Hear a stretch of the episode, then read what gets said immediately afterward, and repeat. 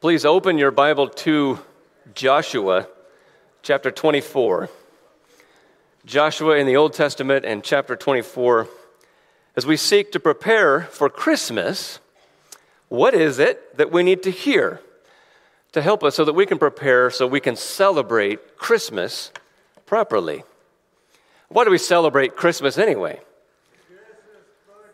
That's right, Jesus' birthday because the Savior Lord came to earth as a human being. The limitless God became a helpless human baby. It was incredible what he did. He lived a perfect life, conquering sin, dominating every temptation, did the impossible. He died to save us from our sins and you know, sometimes we as Christians, that we've kind of gotten used to hearing that. We've kind of gotten used to saying that. But we think about it in, in mid high this week, we went through how sin assaults every part of God's character. And so sometimes we don't, we don't recognize the sinfulness of sin. And so we talked about that Wednesday night with the youth. And, and just, to, just to give us a, a, an illustration, it's like someone coming to you and saying, You've been forgiven all of your debt and thinking, well, that was great. Wonderful, thank you. um, I didn't even know I had any debt. But to be told you owed trillions of dollars of debt, and there was no way that you were going to be able to repay any of it, and then they were going to torture you until you paid all of that debt, but now it has been forgiven. We, we have a little bit better of an idea of what it was like for Jesus to pay for our sins, and that was just for my sins. He paid for your sins on the cross as he died. He, he paid for those sins. Because of our sins, every sin committed, he paid for, and they are now forgiven. Yet, God also sent his son to pay this penalty for our sins, which was fantastic. But when he died, he didn't stay dead. He rose again from the grave, overpowering death. So his victory was not just over our sins, but over death. He did again the impossible. His victory is over sin and death. And it all started with his birth. His birth at Christmas. And so this is a monumental celebration in the life of a believer. This celebration that Jesus was born a human being just like us. But if it's so big and so important, how can we ensure that we celebrate it properly, correctly? The world is going to try to distract us from the reason for our celebration, aren't they? The world will distract us with, with good things, feelings of warmth and generosity, the importance of family and friends, the excitement of cold weather and snow. Lord willing, we'll get some snow this season. but the spirit of Christmas, right? We'll, we'll hear all about the spirit of Christmas and chestnuts roasting in a winter wonderland during the most wonderful time of the year, while jingle bells and silver bells remind us that it's Christmas time. So Santa Claus is coming to town, and Rudolph at the front of his sleigh with Frosty the Snowman playing around, and the season of giving. And that's what the world will remind us that the spirit of Christmas is all about. But as nice and as fun as those things may be, and as good as some of those things may be, none of them will directly point us to the reason that we have for celebrating Christmas. None of it will prepare us to celebrate rightly Jesus' birth. Much of that may come as we do celebrate and as we rightly celebrate. Much of that will come. But what do we need to hear to help ensure that we celebrate rightly? And celebrate we should. Amen? I mean, as Christians, we of all people should be celebrating Christmas, the birth of Jesus as a human being.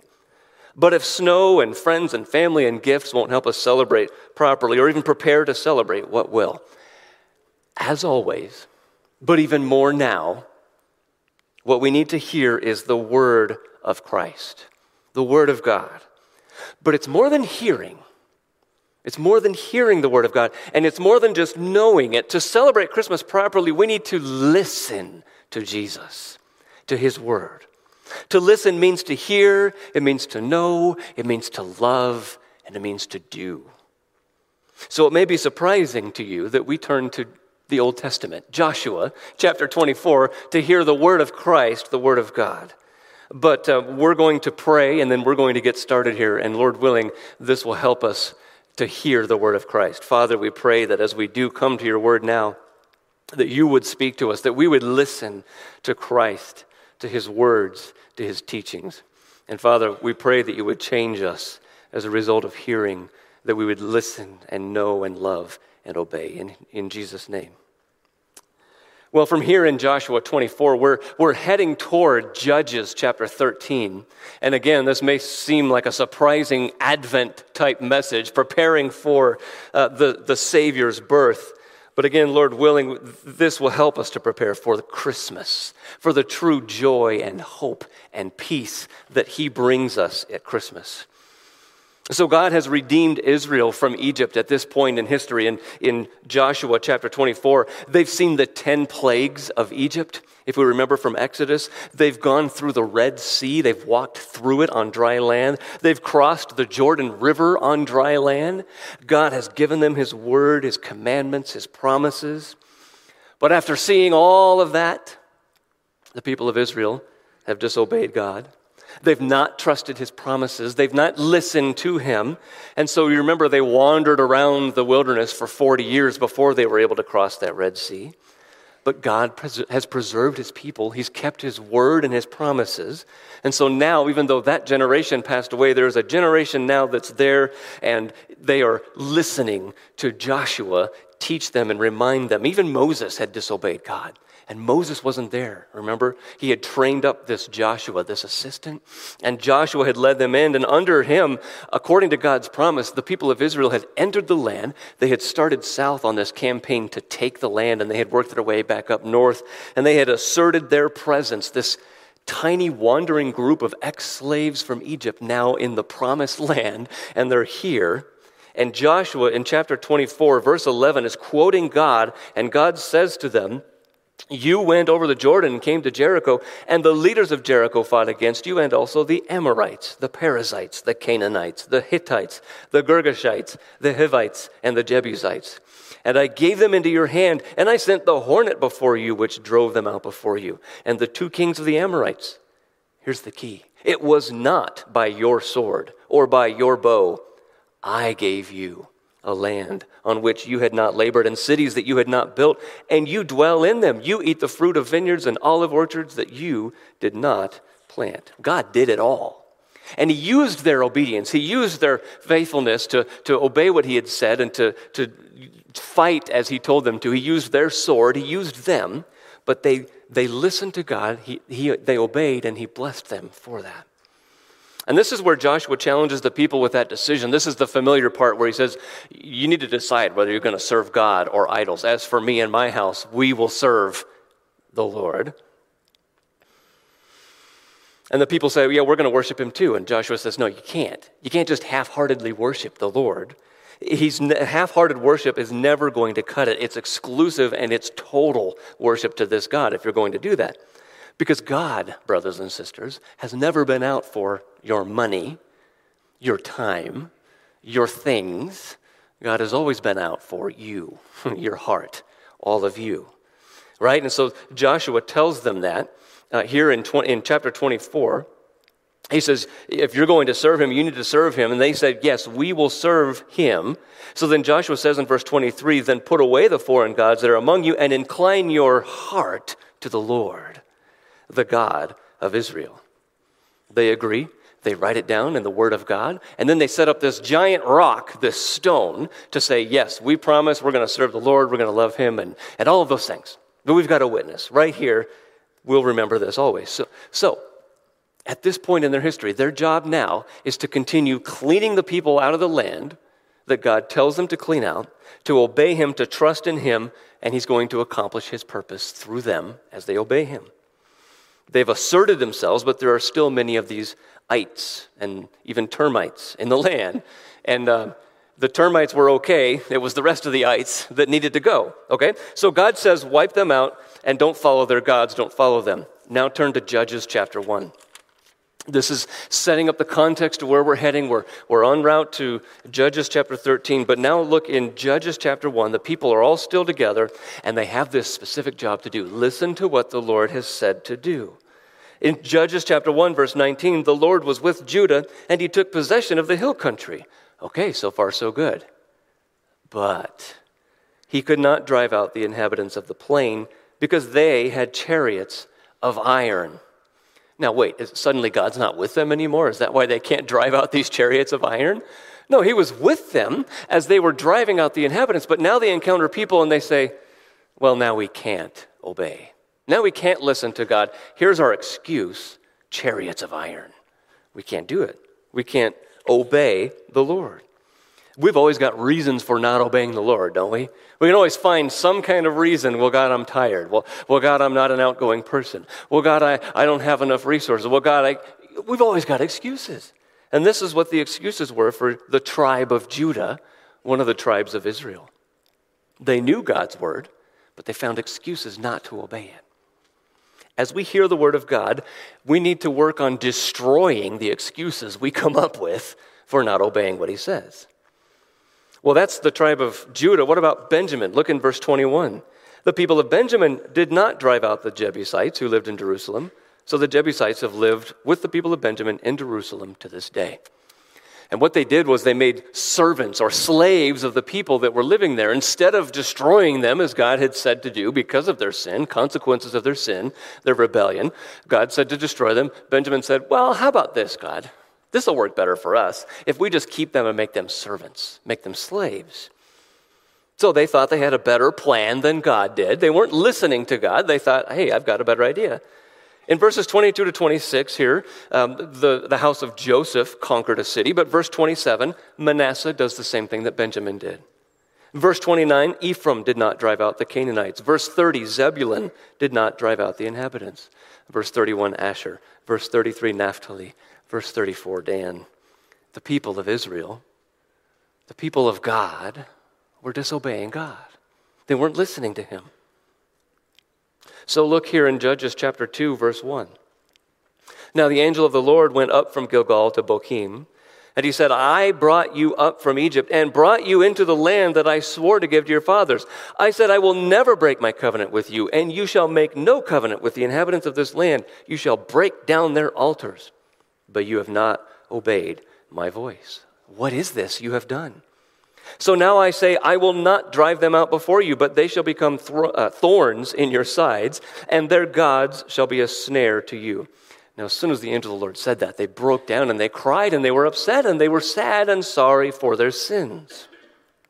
So in verses 6 through 10, they commit themselves again to following the Lord. If this was a Baptist service, they would have all come forward and rededicated their lives, right, to, to following and obeying the Lord. But there's a, there's a serious problem that's about to arise for the people. Look at verse 7. The people served the Lord all the days of Joshua and all the days of the elders who outlived Joshua, who had seen all the great work that the Lord had done for Israel. Everyone that knew the work of the Lord, everyone that saw what God did, they followed the Lord and, and they were faithful to Him. They were just children when they saw it all, but, but they're following Him. The problem comes in verse 10. And all that generation also were gathered to their fathers. That's a nice way of saying they all passed away. Here's the problem. And there arose another generation after them who did not know the Lord or the work that he had done for Israel. That's a problem. That's a problem. How did that happen? How did it happen where you had a generation that, that knew the Lord and saw his work and, and praised him and, and they were sorry over their sin and they committed to following him, and the very next generation didn't know him, didn't know his work? How did that happen? Because the generation that knew the Lord didn't tell the next generation about the Lord. And so the result of that is that this generation, verse 11, the people of Israel did what was evil in the sight of the Lord and served the Baals, and they abandoned the Lord, the God of their fathers, who brought them out of the land of Egypt. They rebelled against the Lord. From one generation to the next, a complete turnaround. because they were not told. The people did not listen to the Lord because the Lord was not being told to them. Uh, his work, his person, they, they were distracted by other things, things that were happening around them that they thought was more important. They talked to their kids about, and they did not tell them about the Lord, so they abandoned him. They didn't keep their promise to the Lord that they would teach the next generation. But the Lord did keep his promise to them. He said, What would happen? If you turn from me, if you abandon me, you start worshiping false gods, that's not going to be successful. You're going to be conquered by other people. You're not going to be able to win the battles. You're going to be losing the battles. And so in chapter 2 of, of Judges here, we see the cycle of this period of history where the people of Israel fall under the hands of a, of a people that are conquering them. And, and they realize, oh, we've been sinful. They cry out to God, and God gives them a leader, deliverer, a judge. And they, that judge delivers them, and, and they see that things are good, and they say, oh, great, now we can go back to doing what we were doing before. And they go back into sin, and then people conquer them, and the cycle starts all over again. And chapter 2 is where that's explained, and that's what we see in the book of Judges. It was a time of disorganization and chaos, not listening to the Lord. In fact, Judges 21 25 sums up the whole period. In those days, there was no king in Israel, and everyone did what was right in his own eyes. They were uh, following the, the Disneyland instructions follow your heart, right? follow your heart. Do whatever you want, do what makes you happy. Have you ever sat in your comfortable chair in your quiet times in your devotionals and you wondered, how can these silly people constantly fall away from the Lord? Especially after all he had done for them, how can they be so foolish to fall away from the Lord? It happened when they did not listen to the word of God. And there was fault with the previous generation because they didn't tell them, remember? But this generation did have the Word of God. They had the Word of God themselves. They had that stone that was set up as a witness that said, We're going we're going to follow the Lord. They had the priests, they had the Levites. They had seen God deliver them from other nations during this time. So they weren't, it wasn't that they could blame everything on the previous generation. They had, they were responsible to know God. And how do we know that for sure? Well, because chapter 3, verse 4 says, God left a lot of people in the land, and they were for the testing of Israel to know whether Israel would obey the commandments of the Lord which he commanded their fathers by the hand of Moses. God said, I'm going to find out whether they're going to seek me. Are they going to seek to know me? Are they going to listen to me? Because they didn't get that from their parents, but they should get it from his word. And so that cycle begins in Joshua, in Judges. The, the cycle begins there. The people did evil according to the Lord. He delivered them over to Mesopotamia. And Israel served them for eight years. And they cried out to God. And he heard them. God heard his people crying out to him. He sent a judge and delivered them. And it didn't last long. In verse 12, they did evil again. This time the Lord brings Moab for 18 years. They cry out to him. He brings another judge. In verse 31, it's the Philistines. Chapter 4, it's Canaan. And chapter 6, it's Midian. Uh, the Lord calls Gideon as the judge to deliver them. You remember Gideon here in Judges. God sent Jephthah again later against the Philistines, and the people were delivered, and three more judges came. And then now we come to Judges chapter 13 after just breezing through the cycle there in Judges. And here's where we'll spend the rest of our time this morning Judges chapter 13. Verse 1 says, And the people of Israel again did what was evil in the sight of the Lord. So the Lord gave them into the hand of the Philistines, this time for 40 years. 40 years now. Remember, this generation was not alive during the Exodus, they weren't around during the wandering. This is a, another brand new generation, the one that did not know the Lord. Their parents didn't teach them. But at this point, again, not only do they have the Word of God, they've now seen the Lord deliver them through these, these trials, these times of people coming against them. And that's why we've set up the context to this point. They should not be doing evil in the sight of the Lord. Doing evil means turning from Him, worshiping idols, the false gods, living in rebellion, not obeying, living in consistent sin, right? That's what they're doing. That's, that's how they're living. They should be loving Him and worshiping Him and turning to Him, not from Him. So the Lord brings discipline to them for their sin. This God is the sovereign God who gave them into the hands of the Philistines, verse 1 says. Now, let's think about for a minute how similar our situation might be. How many of us can say that we had a previous generation before us that poured into our lives who the Lord is, all that He is, and all that He did, all that He has done in His Word and for them? How many of us can say that we had a, a faithful generation pouring into us who the Lord is and was and will be? How many of us would say that we had faithful teachers at home or at church or somewhere else that taught us all about the Lord? How many of us would say that we were listening if we did have that, if we were blessed by that? How many young people here now this morning would say you're listening or, or paying attention to what the Lord is, who He is, what He does, how He does it? Even still, brothers and sisters, even if we didn't have the previous generation, we have this Word of God. How many of us would say that we study, that we read, that we listen to it, that we hear it, that we learn about our God and love and worship our God as we get to know Him through it? How many of us would say that we spend time, or how many of us would say that maybe we're a little bit more like Israel here, going through our life, and we should be able to give testimony of God's faithfulness? and his work, his love, his patience with us. Again, we sit in comfortable chairs. We read about the foolish Israelites who were not faithful to God, but how different are we really in our life? As we see who God is, as we learn about him, as we hear about him, we might find that we're actually in a pretty similar place. Are there difficulties in our lives? As we've gone through 1 Peter, we walked through those. We know, we know that those things happen according to God's purposes. He's working His plan in our life. And we see that those are His grace. He brings grace to us to bring us through, to, to help us through them, to mold us and shape us into His image, into the, the likeness of Christ. But remember, in 1 Peter, some of the hardships that were because of our own sin. It was discipline for us because of our sin. When God brings trouble into our life because of sin, it's, it's discipline. It's meant to bring us back to Him. And so, before we can become joyful about all the wonderful, gracious ways that God is working in our life, sometimes we've got to recognize that some of the hard things that happen to us have, been come, have come into our life because of sin. And we've got to confess the sin, turn away from that, and turn to Him in faith. And that's part of what we need to hear as we prepare for Christmas. That's what we've seen in Judges so far. That the people recognize we're in this trouble because of our sin and they call out to God and He delivers them. But this story will be different. Here in Judges 13, there is no deliverer yet. There's no strong leader judge for God to raise up. But even more than that, the people don't even cry out to God this time.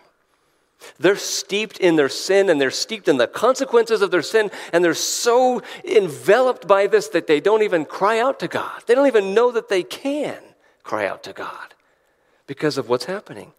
And it's at that moment that that helpless, hopeless moment for these people that Jesus steps in to this story. Look at verse 2 of Judges 13. There was a certain man of Zorah, of the tribe of the Danites, whose name was Manoah and his wife was barren and had no children. And the angel of the Lord appeared to the woman. The angel of the Lord appeared to that woman. The, angel of the Lord in the Old Testament. Many times we see the angel of the Lord. He steps into our world and we see him often throughout the Old Testament. And sometimes he is an angel from the Lord, but many times this angel of the Lord, this messenger of the Lord, is the Lord himself and yet he's distinct from the Lord himself. You say, What do you mean? Do you remember in Exodus 3 when Moses saw that bush that was burning, but the, the bush was not burned up? The, the fire that was on the bush that didn't burn it up and consume it, it was the angel of the Lord, Moses tells us. The angel of the Lord was in the bush and he was there. And he spoke to Moses. He said, Take your sandals off your feet because you're on holy ground. And then he said, From the fire, the angel of the Lord said, I am the God of your father Abraham and Isaac and Jacob. He's the angel of the Lord, and yet he is God. In Exodus 23, God is speaking to his people, and he says, I'm sending before you the angel of the Lord. And he says, God says about this angel, pay careful attention to him and obey his voice. Do not rebel against him, for he will not pardon your transgression. This is, this is God. He says, For my name is in him. And verse 22 says, I will work for you when you obey him. This angel of the Lord gives commands as if he's God.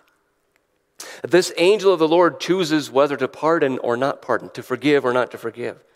Uh, this angel of the Lord has the name of Yahweh in him, the name of the Lord in him. We believe this angel of the Lord is Jesus himself before he was born as a man at Christmas. He's God, and yet he's not the Father God and he makes an appearance many times in the Old Testament. The pre existent Jesus as the angel of the Lord. The angel of the Lord doesn't just speak for God like angels do, he speaks as God. The angel of the Lord receives worship as only Yahweh, the Lord God, receives worship. Maybe many of the time, maybe most of the time, we see the angel of the Lord in the Old Testament. It's the pre incarnate Jesus himself our Savior who's come down to earth to be present with us, to help us, to deliver us. A recent survey found that only six in ten Christians know that Jesus existed before Christmas, before his birth as a human being. We need to know that our Jesus, Savior, Lord, God is God. He was pre existent before he was ever born on this earth that we celebrate at Christmas. And we need to be able to tell others about that. The same survey found that only 40% of people in America even knew that or, or believe that, that Jesus existed before Christmas. Why is this all important?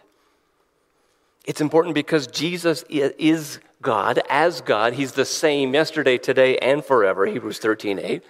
And as we see and learn more about Jesus, even before becoming a man, we learn more about him. It increases our love for him and our worship of him our adoration of Him, and we begin to understand how He could take my sins and pay for them, not just as a man, but as God.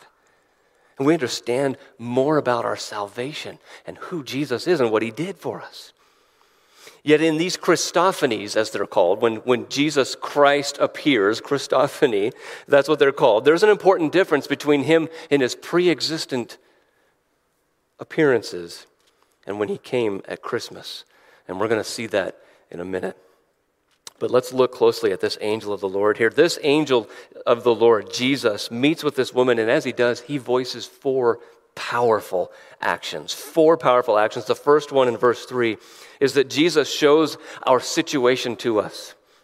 Jesus speaks to us and he shows us, he reveals to us our situation. The angel of the Lord in verse 3 appeared to the woman and said to her, Behold, you are barren and have not borne children. He is intimately aware of our situation. He knows what's happening in our life. He knows the things that are not happening. He knows all about us. He knows perfectly all about. He knows how we're responding to those things that are happening and how we're not responding when we should. And as he speaks his word, he reveals us to us. He tells us about ourselves, the things that we need to know, what our problem is. For this woman, it was that she was barren she had no child. And, and she knew that at the time. But this is the Lord revealing her situation to her, showing her, you need to know that I know your situation. For the rest of the people of Israel, their problem was that they were under the cruel oppression of the Philistines. And they needed to know that that was brought on them by God because of discipline for their sins. And they even know that even though that they were not calling out to the Lord for help, Jesus knew their helpless situation. And he had come to remedy that with his perfect plan. Whether you know that you're in sin or whether you can see problems in your life and you don't know why, whether it's discipline or whatever it is, Jesus reveals to us our situation and why. It says in John 2 24 that Jesus did not entrust himself to the people around him when he came because he knew all about people and needed no one to bear witness about man, for he himself knew what was in man. Jesus knows all about us. He knows our weaknesses, he knows our strengths, he knows our sin, he knows our true problem. Our sin ruins everything it touches. It ruins us. It ruins our relationships with others. It ruins our relationship with God. So Jesus reveals that to us. He tells us, You have this problem. But He does it graciously, like He does with this woman.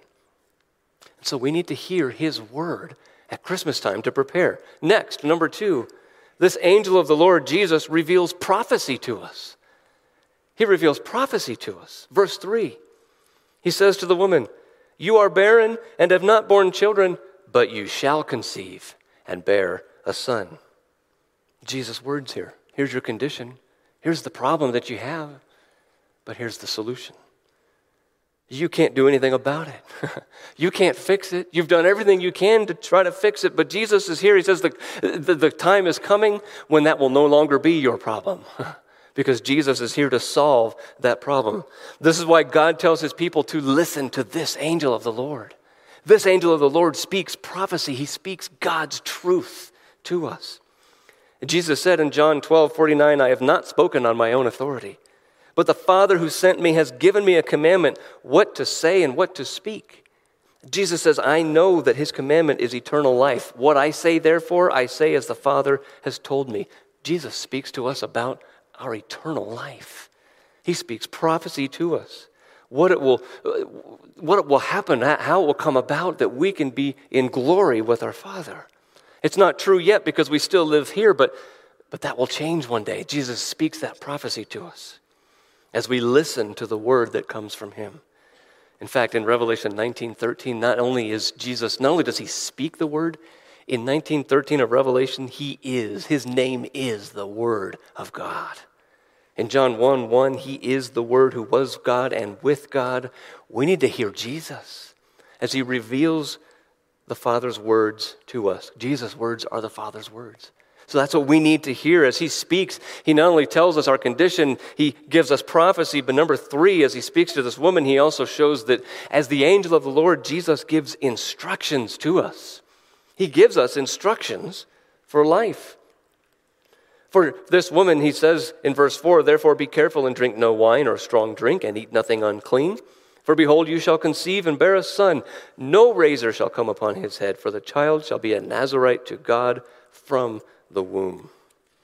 He gave her special instructions, specific instructions for the time of carrying this baby, and then how she was to feed him and treat him growing up. No wine, no strong drink, no unclean food, no razor. Why?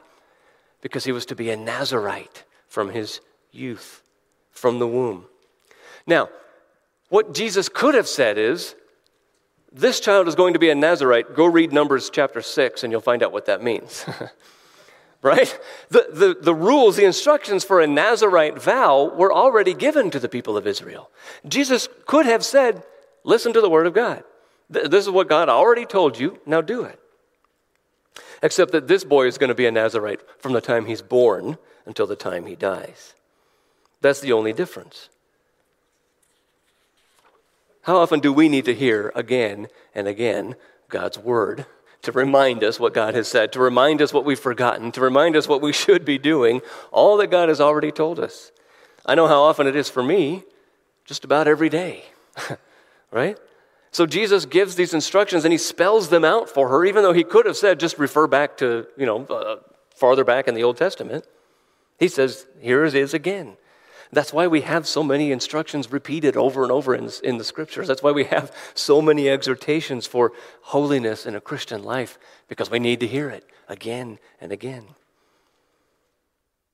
Jesus said in Matthew 5 17, Do not think that I have come to abolish the law or the prophets. I've not come to abolish them, but to fulfill them. For truly I say to you, Jesus says, until heaven and earth pass away, not an iota, not a dot will pass from the law until all is accomplished. Jesus explains and fulfills all of the law. When we believe in Him, when we turn to Him in faith, He does that for us. And then He enables us to, con- to begin to obey when we listen to Him, when we believe in Him. And that's why it's important to see what Jesus does. And in these, just in His voice, these powerful actions. Number four, the, the fourth one here that we'll look at is that in verse 5, Jesus speaks deliverance to us.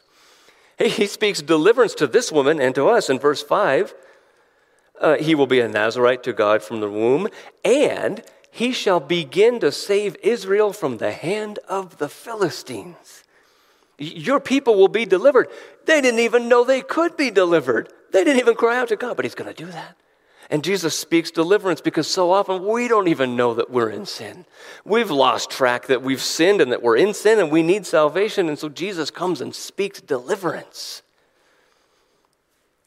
Jesus' plan for this time was that he was going to have a physical person, a, a, physical man born. He was going to use him to deliver them from the Philistines. And he was going to begin that deliverance, it says. It, um, this man who would be born would not complete the deliverance, it would, it would come later. But Jesus gave that deliverance, he spoke that deliverance to them. And you remember when the religious leaders persecuted Jesus? They wanted to kill him for stating the truth. He was trying to tell them the truth.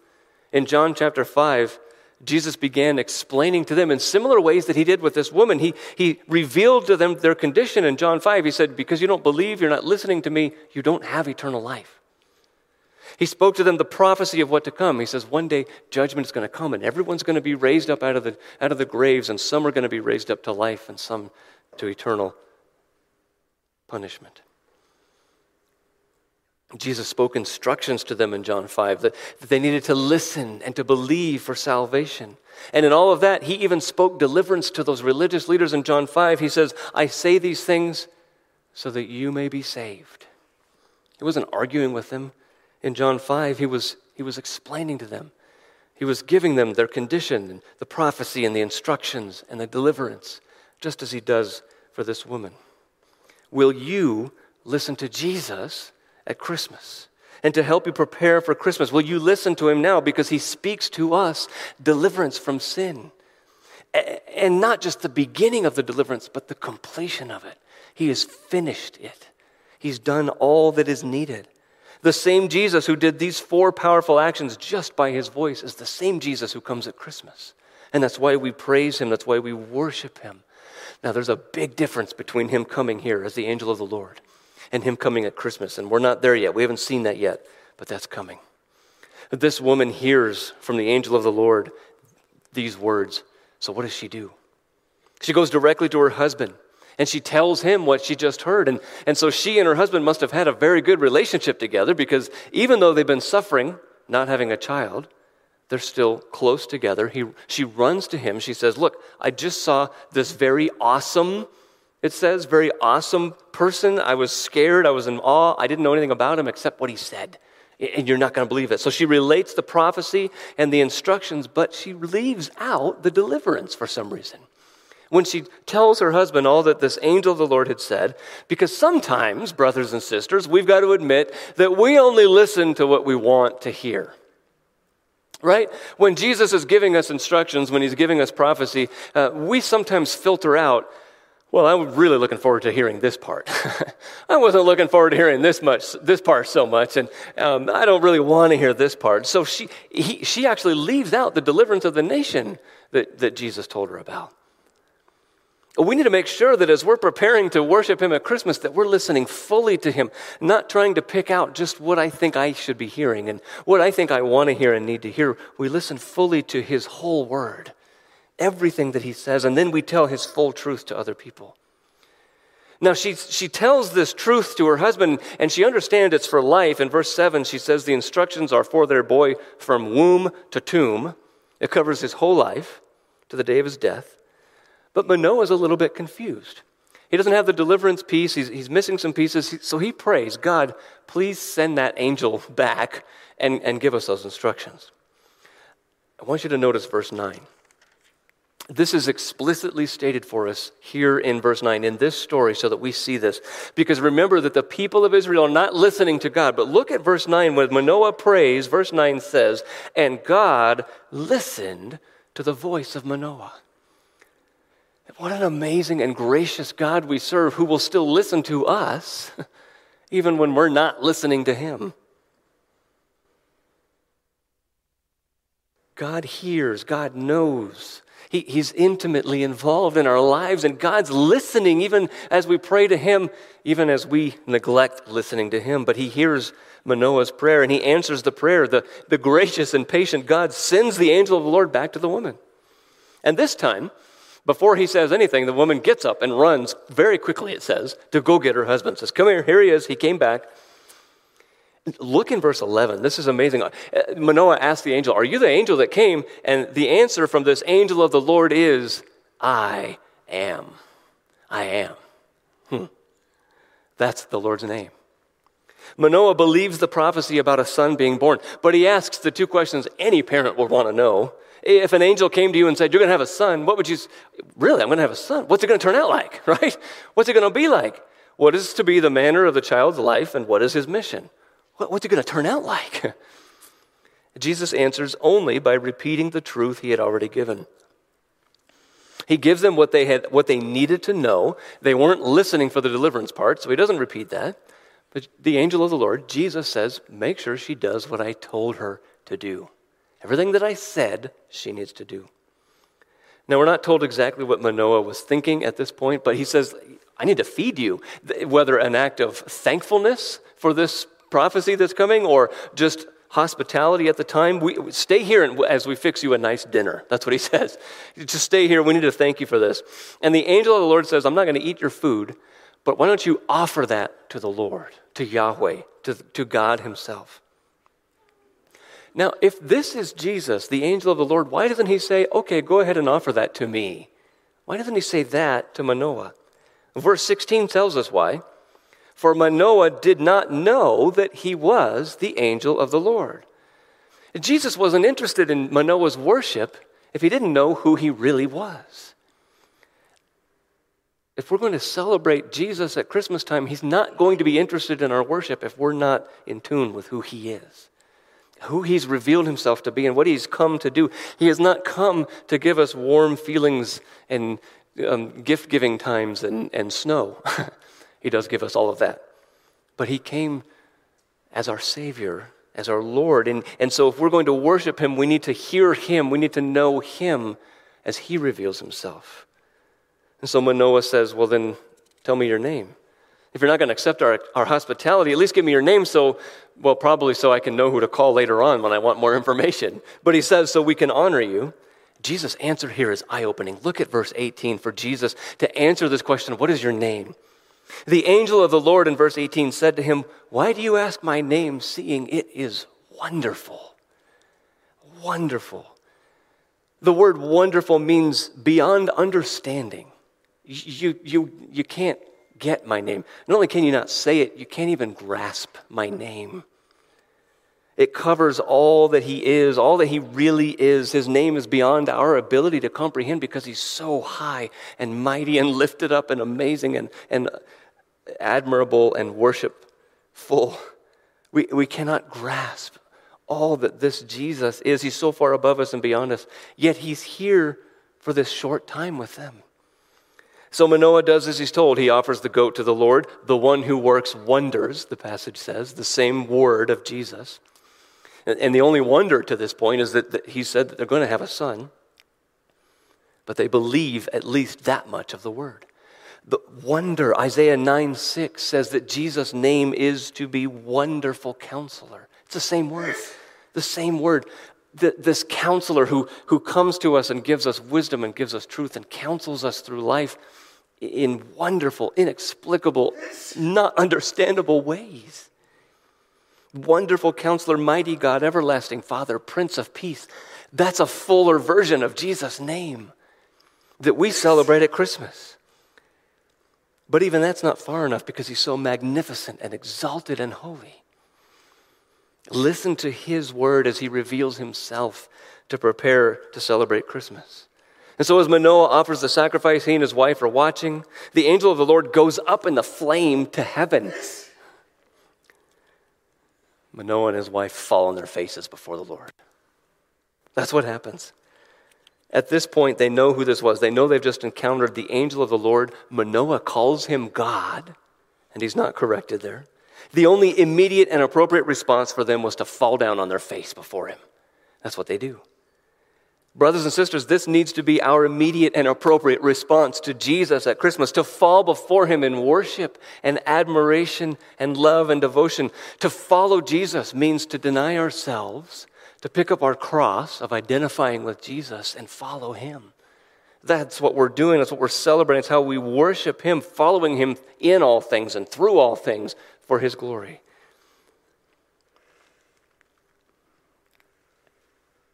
But then how quickly we lose sight. how quickly we lose sight of all that the Lord has said. Manoah looks around. And the angel of the Lord went up in the flame, and he doesn't, he, he fell on his face, but now he, he looks up, he looks around, there, there's nobody around anymore. So what does he say? Here in Judges 13, verse 21, the angel of the Lord appeared no more to Manoah and to his wife. Then Manoah knew that he was the angel of the Lord, and Manoah said to his wife, We're going to die.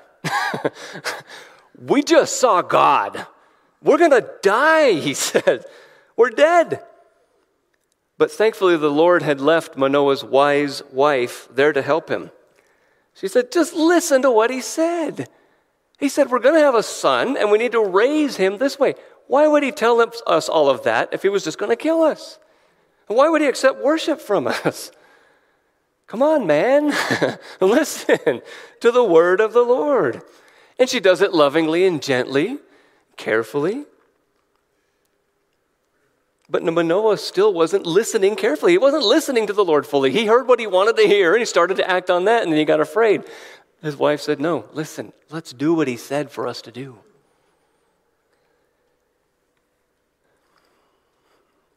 This is what we need to hear to prepare for Christmas. The words of Christ prepare us for Christmas.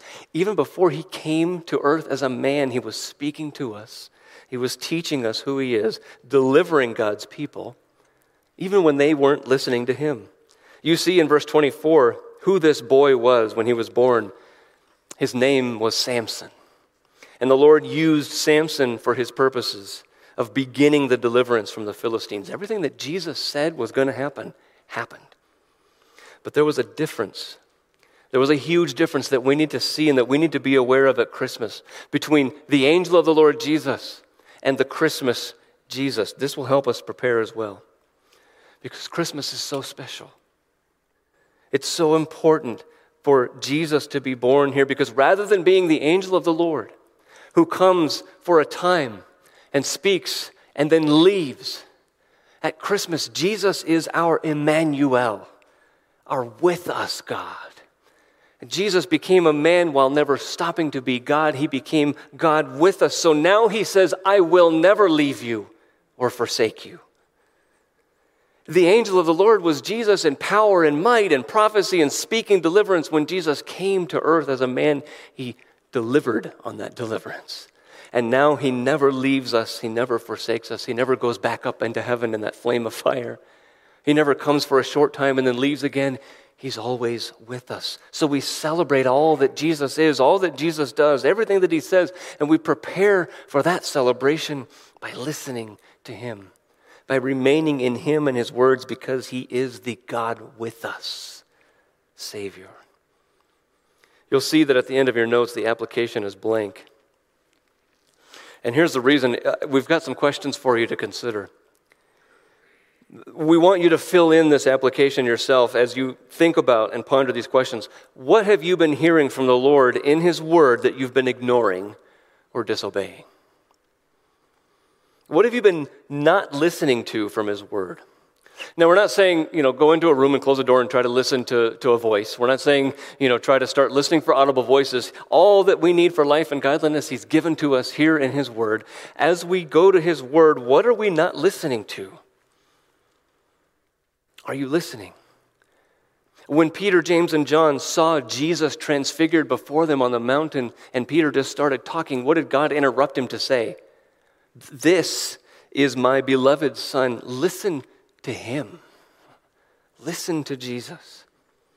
The space of application is intentionally left for you to fill in. It's blank. Think about the commands of Jesus, his, instructions that, that we've gone through over several weeks and months, and, and that you've gone through yourself in his word.